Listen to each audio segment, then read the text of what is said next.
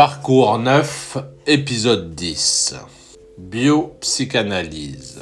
Le corps et l'esprit sont une entité qui héberge une puissance par laquelle nous sommes vécus alors que nous pensons vivre.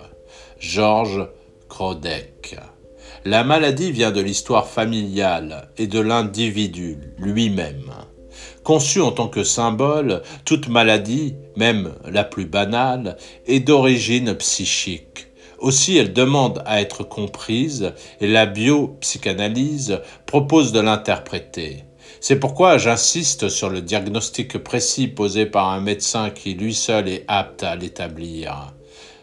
Note. Cette thérapie ne se substitue pas au traitement conventionnel, chirurgie, médication ou chimiothérapie.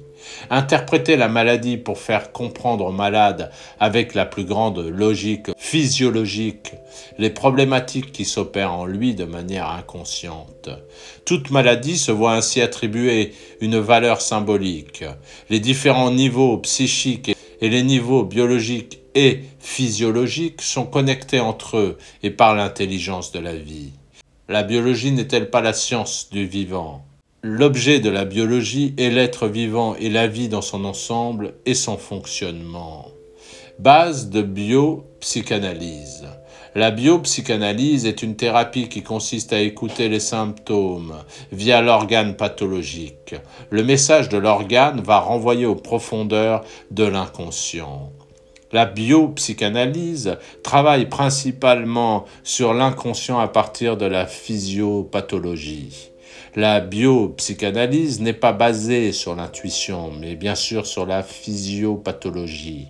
Il faut trouver un sens biologique aux symptômes.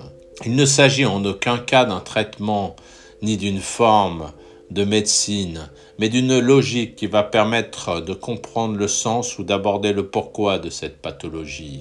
Pour la médecine conventionnelle, il y aurait deux conceptions de la médecine impliquant deux systèmes de soins fonctionnant indépendamment l'un de l'autre. Pour moi, les deux types de prise en charge sont complémentaires. La compréhension n'exclut en rien ni se substitue ni ne remplace une démarche thérapeutique classique et conventionnelle établie par un médecin qui aura posé un diagnostic et prescrit un traitement. La biopsychanalyse ne se substitue pas au diagnostic, bien au contraire, car elle nécessite une précision extrême. Extrait du livre de Gérard Attias, Biologie et le sens de le mal a dit, le cours tome 2. Exemple. L'emphysème. Je vais prendre un exemple, l'emphysème.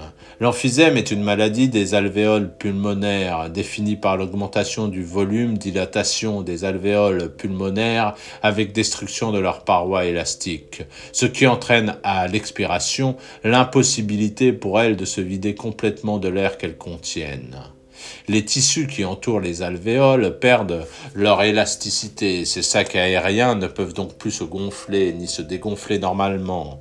Ce phénomène réduit la quantité d'oxygène que transmet les poumons vers la circulation sanguine, ce qui rend la respiration difficile. Le mécanisme physiopathologique principal est une limitation de l'expiration, due à la perte des forces de rappel élastique pulmonaire, entraînant une diminution de la pression motrice expiratoire, une augmentation des résistances bronchiques.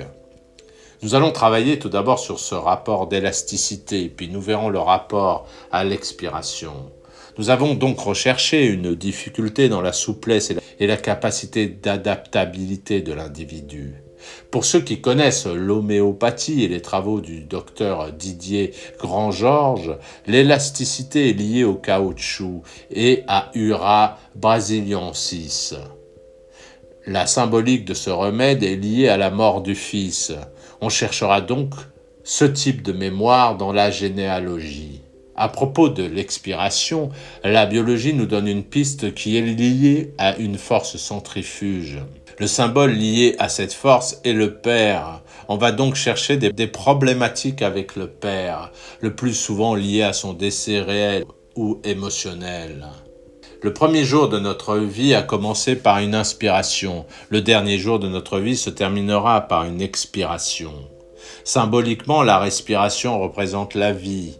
Chaque inspiration est une naissance symbolique et chaque expiration est une mort symbolique.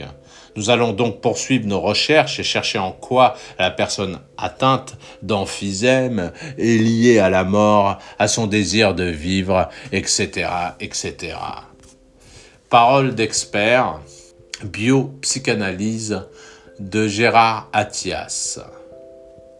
Extrait.